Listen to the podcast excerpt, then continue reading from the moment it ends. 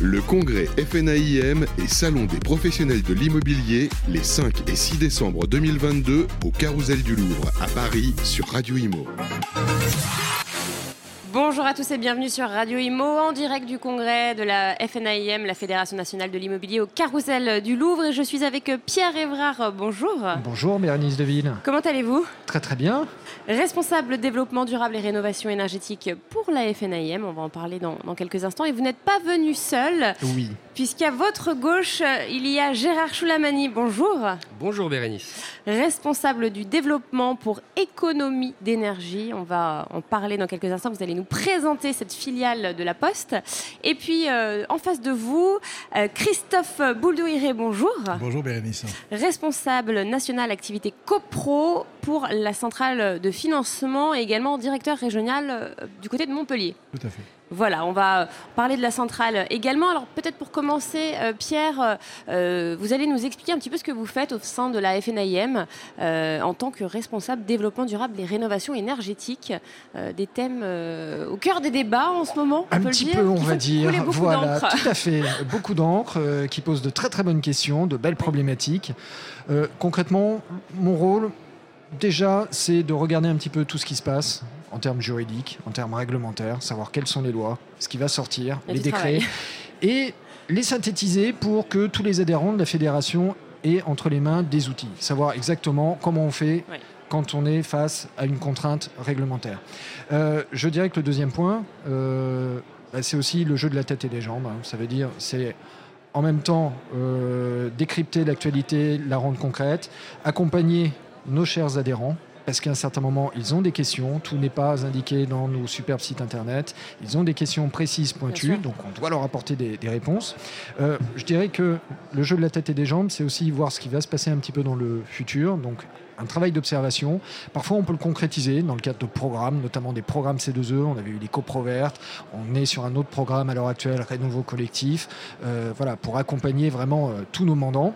Et bien sûr, dans cette recherche un petit peu de tout ce qui bouge et tout ce qui va être intéressant pour aider nos adhérents, bah, les partenaires, trouver des bons partenaires, les travailler ensemble, apprendre à travailler ensemble, apprendre à tous travailler.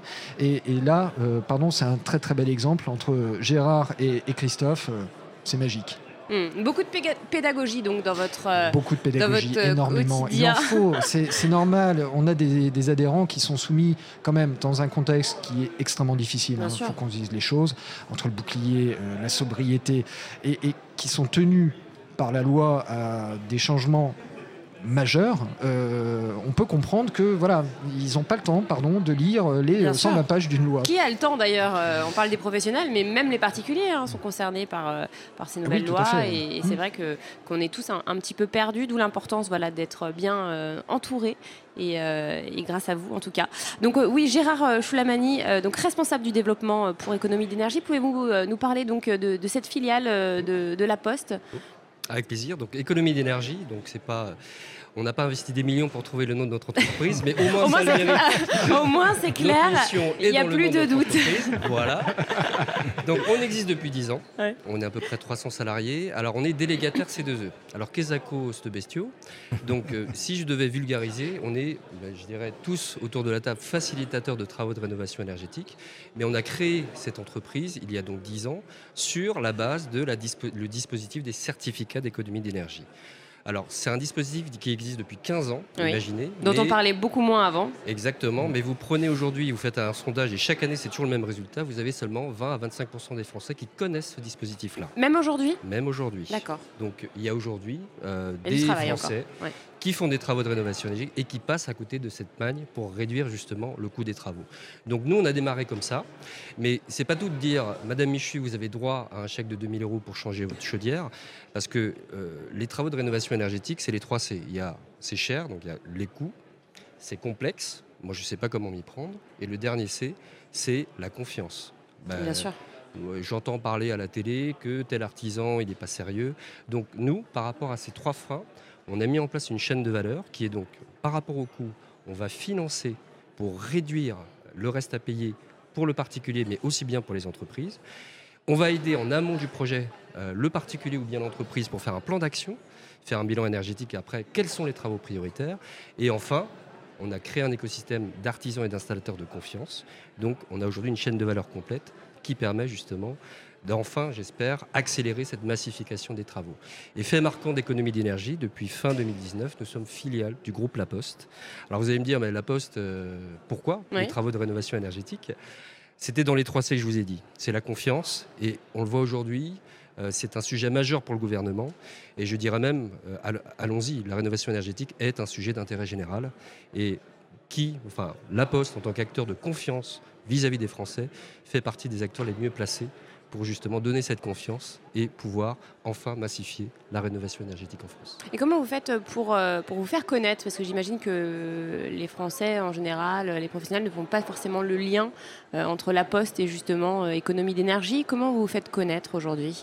Alors nous, vous, faites l'exercice dans n'importe quel moteur de recherche, on n'est pas très connu, paradoxalement mais on est très connu dans le marché. les installateurs aujourd'hui du marché connaissent l'économie d'énergie. Donc nous, derrière, on est, on est caché derrière des grands acteurs de la chaîne de valeur, que ce soit les installateurs. Donc nous, on aide les installateurs qui ont des particuliers, des projets de travaux, à financer, par le biais des installateurs, les, travaux. Deuxième chose importante, et c'est comme ça que l'économie d'énergie a démarré, euh, on aide les grands acteurs économiques à euh, aider leur portefeuille client à faire de la rénovation énergétique. Moi, personnellement, je m'occupe du segment des banques, par exemple, euh, donc les principales banques, où bah, il y a un enjeu aussi vis-à-vis des banques d'aider leurs clients particuliers, mais aussi entreprises, à euh, s'engager sur la transition énergétique. Donc, nous, on n'est pas connus, mais on se fait connaître auprès d'acteurs économiques qui ont un enjeu stratégique à accompagner leurs propres clients à la rénovation énergétique. Qu'en est-il de, l'activité en ce moment? Il y a pas mal de changements, il y a, ça s'intensifie. Comment ça se traduit pour vous? Alors, 2022, euh, je ne vais pas rentrer dans des débats techniques, euh, mais le, dispositif des certificats d'économie d'énergie, c'est ça régit, euh, c'est soumis à une loi de l'offre et la demande. Ça a un montant.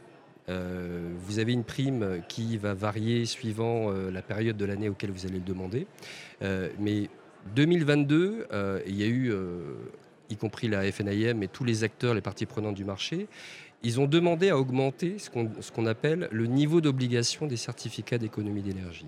Donc les C2E, en gros, c'est l'État qui impose à ce qu'on considère, ce qu'il considère comme des pollueurs, les fournisseurs d'énergie, à justement atteindre un, certain niveau de certificat d'économie d'énergie.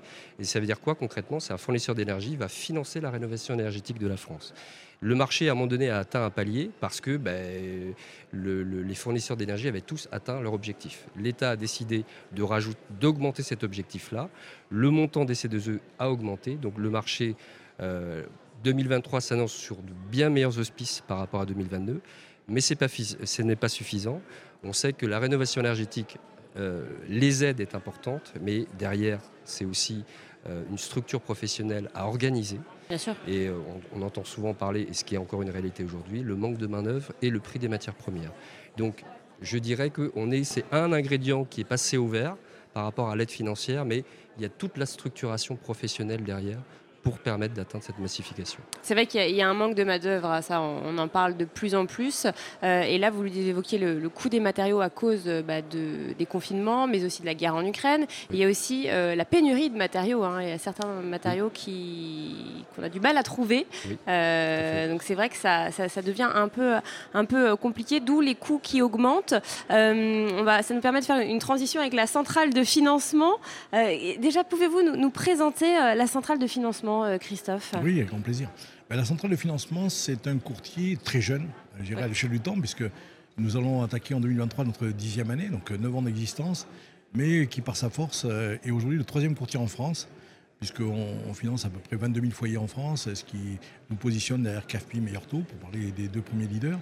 Euh, mais surtout, on est le premier courtier vert, puisque nous avons décidé d'être un peu fous, mais dans le bon sens du terme, parce que derrière la rénovation énergétique, c'est un enjeu euh, climatique. Et au-delà du principe de courtage, qui on le connaît, aujourd'hui c'est l'idée d'accompagner un particulier pour acheter son bien, on a décidé d'accompagner maintenant euh, la rénovation énergétique. Ça veut dire un cheminement beaucoup plus long, et non pas en trois mois, puisqu'on est plutôt sur des délais de 18 à 24 mois, puisqu'on est sur la rénovation au niveau des copropriétés. Donc la centrale de financement, un groupe 180 euh, quelques agences, plus de 1000 collaborateurs sur le territoire national, Et j'ai la chance de travailler au sein d'une structure qui aujourd'hui porte l'idée euh, que la rénovation énergétique, ce n'est pas un effet de mode.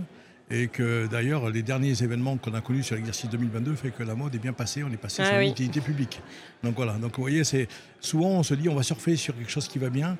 Là, on n'est pas sur, on surfe sur rien du tout. On est en train de dire il faut qu'ensemble on soit sur la chaîne de valeur pour améliorer un peu le quotidien de, de nos concitoyens. Et si moi, j'ai un parcours de 25 ans de banque, 30 ans dans la finance. Si mes dix dernières années, je peux les consacrer à accompagner euh, les concitoyens à améliorer leur quotidien, ben, je le ferai avec plaisir. Hmm. Alors vous, euh, justement, euh, vous êtes en charge, on va dire, responsable de l'activité copro, donc pour les copropriétés. on sait qu'elles sont très impactées hein, par cette rénovation énergétique, puisque ça a un coût cette rénovation énergétique qui s'additionne à la crise énergétique et voilà la, trésorerie des copropriétés, les trésoreries des copropriétés bah, sont vides. Euh, c'est un, sujet assez, euh, important. Euh, qu'en est-il en ce moment? Comment ça se passe pour vous? Comment vous, vous les accompagnez, ces copropriétés? Alors déjà, vous, un, abordez un sujet qui est très important, c'est la notion du coût. D'ailleurs, votre réflexion, est tout à fait légitime parce que la première chose que l'on voit, c'est le coût de l'investissement pour devenir, j'irais, un bâtiment moins énergivore. Et nous, on est plutôt sur une option de dire c'est pas un coût, c'est un investissement. C'est pas tout à fait la même chose. C'est vrai qu'on gagne en, valeur. alors déjà, on y gagne sur trois, trois sites. Le premier, c'est qu'on limite bien sûr le coût impactant, j'irais ni peu moins des énergies, notamment l'utilisation du chauffage, l'électricité, etc. Ça, c'est un premier point. Le deuxième point, en faisant de la rénovation énergétique, ça nous permet de remettre notre bien au niveau structurel de ce qui est de l'immobilier autour de nous. En clair, quand j'ai un bâtiment qui se construit à côté de moi, il est plutôt BBC, voire énergie passive. Si moi j'ai un bâtiment des années 50 qui n'a pas été rénové, j'irai à la revente, j'ai un petit léger, un léger souci. Et puis le troisième point, c'est que si je ne fais pas la rénovation et que mon voisin le fait, non seulement je ne remonte pas au niveau, mais je perds de la valeur. Donc il y a hmm. trois niveaux de. Donc, donc j'investis sur, sur trois échelles. Aujourd'hui, nous, on l'accompagne dans la réflexion sur le dire vous faites un investissement. Ça, c'est un premier point. Le deuxième point, c'est que vous allez avoir un reste à charge. Aujourd'hui, ce qui est fait, on en a parlé tout à l'heure lors de la conférence, euh, il y a énormément d'avantages qui sont ma prime rénov et les certificats d'économie d'énergie qui sont distribués notamment avec EDE, euh, e, donc, qui aujourd'hui fait un gros travail. Mais il reste quand même un reste à charge. Et le copropriétaire aujourd'hui se dit euh, plus on est en rénovation énergétique, plus les travaux sont chers, plus les matériaux augmentent, plus c'est difficile à faire valider dans l'Assemblée générale. Donc notre travail à nous, c'est de transformer un coût en mensualité et de, et de rapporter la mensualité, ni plus ni moins, au gain énergétique. Je m'explique, si vous avez 25 000 euros de code part et que vous avez 10 000 euros de subvention, il vous reste 15 000 euros à financer. Si vous avez 15 000 euros à financer dans un prêt collectif, et c'est un peu le mot d'ordre qu'on essaie de mettre en place, c'est 15 000 euros sur 180 mois, c'est tout simplement un peu moins de 100 euros par mois. On est plutôt sur une base de 90. Et si vous rapportez ça au gain énergétique de votre facture, vous allez gagner 500 600 euros par an. C'est un bel investissement. C'est un bel investissement. Donc ça vaut le coup. Euh, ben, non seulement vous, vous réduisez votre facture, mais en plus vous redonnez une valeur à votre patrimoine qui en prix au mètre carré. Toute étude notariale, experts le, disent. Aujourd'hui, quand vous faites 20 000 euros de travaux, c'est 30 000 euros de plus-value. C'est à peu près, vous, vous, avez quasiment 50% de plus-value latente sur votre bien immobilier. Et ça, est-ce que les copropriétaires le comprennent? Il faut, j'imagine, euh, beaucoup de pédagogie aussi? Voilà, ben c'est pour ça que vous avez trois pédagogues à côté de vous. Si vous voulez, euh, alors ils le comprennent à condition d'employer des mots simples. C'est-à-dire que la vraie problématique d'un copropriétaire, c'est que d'abord, quand on est sur une rénovation énergétique, il voit les sommes. imaginez-vous en Assemblée eh Générale, on vous explique que vous allez faire un beau, un beau ravalement de façade avec de l'ITE et que ça vous coûte 2 millions. Vous êtes copropriétaire, votre code part est 20 000 euros. Si on ne vous a pas expliqué, vous, vous prenez les 2 millions sur les genoux. Vous Mais ça se comprend. Bah, ça se comprend. Et encore plus dans cette période inflationniste. Eh ben Et donc vous dites 2 millions, je ne les ai pas. Non, monsieur, ce n'est pas 2 millions, c'est 20 000 euros. Mais monsieur, c'est plus 20 000 euros, c'est 10 000 parce que les pouvoirs publics et les syndicats d'économie d'énergie vous en payent la moitié. Et les 10 000 euros, c'est 80 euros. Et grosso modo, notre, notre système, il est là. C'est que avant même de parler de coûts, il faut parler d'investissement. Et on est obligé d'intervenir en conseil syndical, en réunion plénière et après en assemblée générale. La première faute que font les syndics qui aujourd'hui ne préparent pas, c'est qu'ils vont directement en assemblée générale avec le projet de rénovation énergétique. Aujourd'hui, le copropriétaire, il n'est pas formé et il n'est pas prêt à entendre qu'il faut investir X millions d'euros ou X milliers d'euros sur sa cote part. Donc il y a un travail pédagogique, c'est ce que vous avez souligné, et donc il faut intervenir en amont.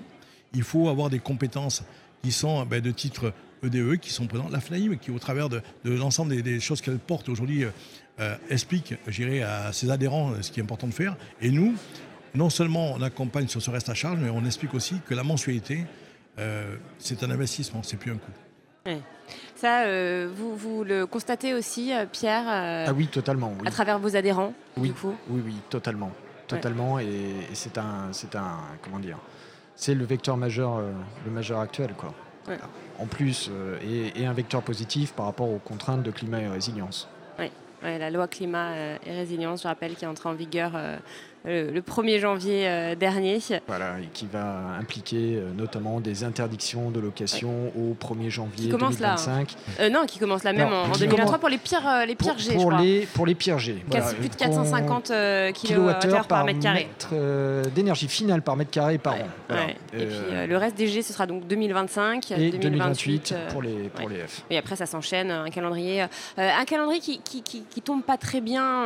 Enfin, c'est un peu ce qu'il en ressort. Alors, il n'y a jamais, il y a jamais de bons moments, hein, mais là c'est vrai que bon, euh, on connaît la situation internationale, euh, l'inflation, c'est vrai que euh, ça tombe pas au bon moment. Comment euh, comment sont perçus, comment c'est perçu dans votre activité euh, chacun au quotidien? Est-ce que peut-être on va commencer voir avec vous, Gérard Est-ce que est-ce qu'il y a justement un peu de, de grogne Alors. Je, je dirais pas de la grogne, je dirais vraiment une opportunité, parce que c'est vrai que dès qu'on allume la, la, radio ou la télé, on parle de crise énergétique et il y a cette espèce d'ambiance fataliste et en se disant bon bah, voilà je vais en gros je vais investir dans un pull à col roulé puis je vais éteindre le chauffage. C'est ce qu'a dit Bruno Le Maire. Hein. Voilà oui mais alors euh, j'ai l'habitude de dire quand j'interviens auprès de mes partenaires que le vrai bouclier tarifaire c'est la rénovation énergétique ouais. parce que celui-là il est durable. Et non seulement il est durable, mais en plus il existe des solutions et qui sont, comme je le disais tout à l'heure, méconnues encore. Hein. Mm. Un dispositif C2E qui existe depuis 15 ans, qui est encore très méconnu par les Français. Et, euh, et aujourd'hui, ben, on, on, le sait, hein, c'est comme tout dispositif. Ce qui va faire euh, agir les Français, ben, c'est à un moment donné des factures énergétiques insupportables. On parlait de copro, mais je dirais, quel que soit à la fois le particulier, les entreprises ou les, les copropriétaires. Une fois qu'on a dit ça, donc moi je le vois de manière positive. Il y a une vraie opportunité parce qu'aujourd'hui ben, les, charges deviennent insupportables. Et c'est pour ça que là, tous les trois, ben, euh, ils ne sont pas tous là autour de la table, mais l'objectif c'est d'être un, petit peu dans un mode assemblier. Et tous les irritants qu'on s'était dit, donc on parlait de pédagogie, on parlait de, maximiser euh, la prise en charge et diminuer le reste à payer. Donc Là, on est en train de réfléchir justement à un dispositif qui va permettre de lever tous ces freins. Et ce qui est important, là, si on revient sur la, copro la copropriété, euh, c'est de trouver un tiers de confiance. Parce que euh, je ne vais pas refaire l'éternel débat. Euh, oui, c'est dur d'avoir des C2E, c'est dur de demander les aides de l'ANA. Euh, je vais voir ma banque qui me refuse le prêt. Toute cette lourdeur, ce sont des acteurs comme nous qui doivent le prendre en lieu et place euh, des demandeurs de travaux. Et l'idée, c'est justement d'être pédagogique et vulgariser tout ça. Euh, et de les embarquer parce que vous aurez des vrais professionnels qui vous auront donné confiance et en plus qui vous auront prouvé par A plus B que le coût de l'inaction sera toujours plus important. C'est vrai que le coût de l'inaction euh, est, est, toujours plus important. C'est vrai que c'est une phrase qui a du sens. Euh, et c'est ce que vous disiez en fait, mmh. hein, euh, Christophe. Ben, la, la, complexité aujourd'hui qui vient se gréver, c'est qu'aujourd'hui, euh, comme l'a dit Gérard, c'est que il faut être un tiers de confiance, donc il faut embarquer un maximum de copropriétaires dans, ce, dans cette action positive. Euh, mais au-delà de ça, euh, on, on, fait un constat, c'est que d'abord, au, au même titre qu'il y a une méconnaissance du certificat d'économie d'énergie, vous avez une méconnaissance sur les financements collectifs qui peuvent embarquer cette, cette approche-là. Mais une fois qu'on a la connaissance, les acteurs sont peu nombreux. C'est aujourd'hui, si vous voulez vous retourner auprès d'une banque pour chercher un prêt collectif, euh, D'abord, il faut les connaître, donc elles sont très peu nombreuses. Il y en a très peu, hein, des banques. Qui... Bah, des banques qui font le, le métier euh, sur la partie copropriété, elles sont au nombre de deux. Donc, euh, Caisse d'épargne et Domo Finance, pour, pour parler que d'eux simplement. Pas les citer. oui, on peut, on peut les citer parce qu'elles sont que deux. Donc, bah oui. voilà. Non, non, mais oui. Et puis, il n'y en a pas qu'une, donc comme ça, je suis tranquille. et après, il y a les sociétés de tiers financement, notamment dans les régions, qui sont ni plus ni moins les bras armés des régions qui construisent des structures financières. Euh, comme euh, Île-de-France Énergie à Paris, la REC en Occitanie, Octabre dans l'Est. Et chaque région essaye d'apporter sa pierre à l'édifice. Sauf qu'aujourd'hui, la complexité, c'est que le marché il est à 7 milliards et que le montant financé par les, les, financements collectifs, qui sont la solution dans un marché où les taux flambent et les conditions du HSF sont bloquantes, euh, aujourd'hui, on fait à peine 400 millions. Donc 400 millions de financement sur un marché à 7 milliards, il manque un peu des acteurs financiers autour de la table. Et aujourd'hui, ce que l'on fait eh bien, ensemble, c'est que nous avons euh, eu l'idée d'aller solliciter des, des, acteurs complémentaires qui demain vont peut-être créer des offres bancaires et qui arriveront pour compléter euh, celles existantes. Et on a un acteur comme Atradus, pour ne pas le citer, qui est aujourd'hui un, un, un, cautionneur. Aujourd'hui, c'est un assureur. Au départ, c'est le deuxième mondial. Donc, on parle du deuxième assureur mondial. Aujourd'hui, il vient de lancer une caution qui déjà fonctionne en France et qui va garantir des prêts collectifs. Ce qui va permettre à tous les établissements bancaires de s'y intéresser. Ah oui. Parce qu'aujourd'hui, quand vous êtes banque populaire. Il n'y a pas de caution. Ben, c'est ça. Il n'y a pas de garantie. Puis la loi Warsman de 2009 euh, nous impose gérer la garantie. Et si vous voulez, quand vous êtes Société Générale, Crédit Lyonnais, Crédit Agricole, toutes les banques de la place, et que vous voulez faire un prêt cautionné, le seul établissement cautionnaire qui fait aujourd'hui le travail en France, c'est la SACEF. CEGC, groupe BPCE. Donc c'est un peu comme si vous vous expliquiez que vous allez donner l'argent à votre voisin pour qu'il fasse votre, travail. Donc ça pique un peu. Donc il faut chercher un tiers de confiance, comme l'expliquait Gérard, qui est quelqu'un complètement d'objectif et qui n'a pas d'intérêt au travers d'une banque. Et a traduit fait partie de ces acteurs euh, émergents en France. Bah, affaire à suivre en tout cas. Eh bien, j'aurai le plaisir de vous recevoir euh, à nouveau dans quelques temps pour euh, discuter de la suite de, cette, de, de, cela. Merci beaucoup, messieurs. L'émission touche à sa fin. À très bientôt sur Radio Imo. Merci, Le congrès FNAIM et Salon des professionnels de l'immobilier les 5 et 6 décembre 2022 au Carousel du Louvre à Paris sur Radio Imo.